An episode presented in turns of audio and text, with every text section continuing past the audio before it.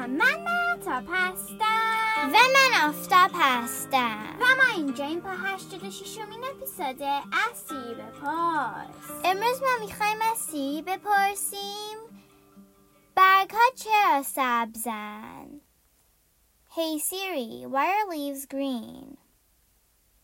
Here's an answer from Wikipedia.org. Leaves are mostly green in color due to the presence of a compound called chlorophyll that is essential for photosynthesis as it absorbs light energy from the sun.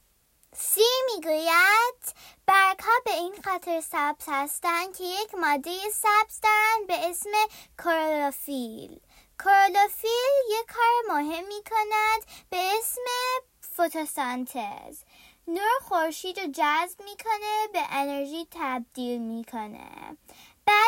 به اون انرژی از آب و دیوکسید کربن برای اون گیاه غذا درست می‌کنه. نکته جالب این که فتوسنتز فقط برای گیاه نیست.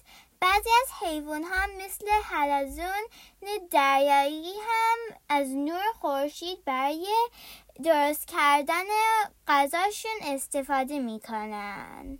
تا بعدی خداحافظ Hey Siri, play some music. Say want me, say need me, I can feel it. Getting burned out.